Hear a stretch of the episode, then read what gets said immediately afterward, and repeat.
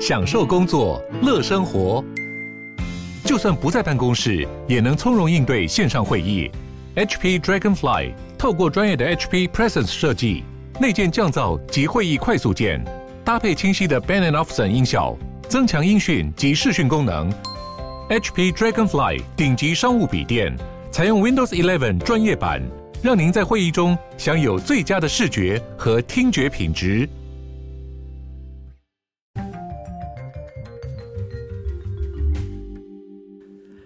Hello，大家好，欢迎回到世界忙什么的 World in Five Minutes，我是节目的这个主持人 Morris。那这个呢，我们今天要来聊到的这个议题呢，是关于 Airbnb。不知道大家有没有出国旅行，或者是在台湾，或者是在世界各地旅行的时候呢，有去承租或者是选择过像 Airbnb 这样的服务？那它其实就是一个另类的选择嘛。有时候我们想要。住不是饭店的这种住宿，或者是说我们人比较多，要住这个有客厅，或者是有开火要求，可能是要住有厨房的，甚至是有一些别墅啊，或者是比较特别的地点，有时候 Airbnb 的选择比饭店还更多，而且有时候更好，整个 CP 值可能会更高。那 Airbnb 基本上它就是一个共享经济的一个中介平台嘛，你可以把你的多余的房源放到它这个平台上去做租借，那它从中收取一些手续费，你呢也可以当这个日租套房的房东了。我不太喜欢用这个日租套房，因为日租套房呢在台湾基本上会走在这个违法的边缘嘛，它比较像是一个。这其实好像它也是算是日租套房啊，只是它比较像是一个单日承租一个住宅的一个概念。那我自己其实蛮喜欢用 Airbnb 的，尤其是去一些地方旅游的时候，你有时候可以住到相对来说更好、更大的空间，然后比饭店又更便宜。像我有一次跟朋友去纽约的时候呢，我们就住到了一个无敌夜景的这个。Airbnb 它有一个非常漂亮，可以看到纽约夜景。然后只是它的价钱虽然也没有非常便宜，但是一定是比市中心饭店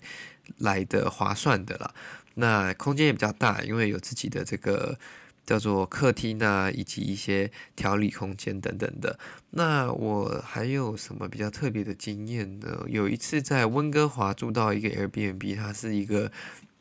宫廷式的装潢，那你就是这个宫廷式里面的一间小房间，那也有其他人同时间跟你租嘛，这个就是比较像你就是真的是租一个房间。那我就觉得哇靠，我如果没有住 Airbnb 也住不到这样子的房子嘛，非常神奇的一种体验。那 Airbnb 基本上它在世界各个地区、各个国家很多地方啦都有这个这样的服务。那提供这样的服务呢，基本上。因为越多的房源，它就有越多的这个手续费跟越多的这个金流可以去做赚取，也对公司的营收会更好，跟对公司整体业务的发展也是更呃稳健的。所以呢，Airbnb 也在这个新疆以及西藏展开了业务。因为这次的北京奥运啦，它也是这次奥运会很大的这个主要赞助商。那这样子的这个做法当然会引起争议嘛，因为就是大家在制裁中国，因为他们在新疆跟西藏的这些人权问题的时候，你却说哦，我们要来开放，呃，要来开展这里的业务，这样子的做法就会有点像是说哦，你只是为了赚钱，而你不管西方国家在遵守或者是说在崇尚这些价值，基本上呢。这个就会是一个很大的问题嘛，但也不能完全怪 Airbnb 啦，因为它原本是要赞助国际奥委会嘛，它也不是说要赞助中国的北京冬奥，那它是一个八年的合约，到二零二八年前它都会赞助这个奥林匹克运动会。那这个呢，为什么会被爆出来？就是有一个在总部在伦敦的一个非营利组织，就是 Free Tibet。呃，自由西藏呢，它的研究发现，Airbnb 呢在西藏以及维吾尔地区呢，有超过七百间的这个房屋，就是租借选择。那它毕竟只要有人租了，它就有获利嘛，所以它也是在这个区域当中有赚取到。这个收入有赚取到营收，那这样子的行为当然是被很多非政府组织攻击嘛，因为他说你这样子反而就是有一点在鼓励中国政府继续做他们所做的这些行为。那关于这样子的指控，当然那个北京是一直都是否认的嘛，他们认为说他们并没有去做任何的践踏人权，也是十分尊重他们的。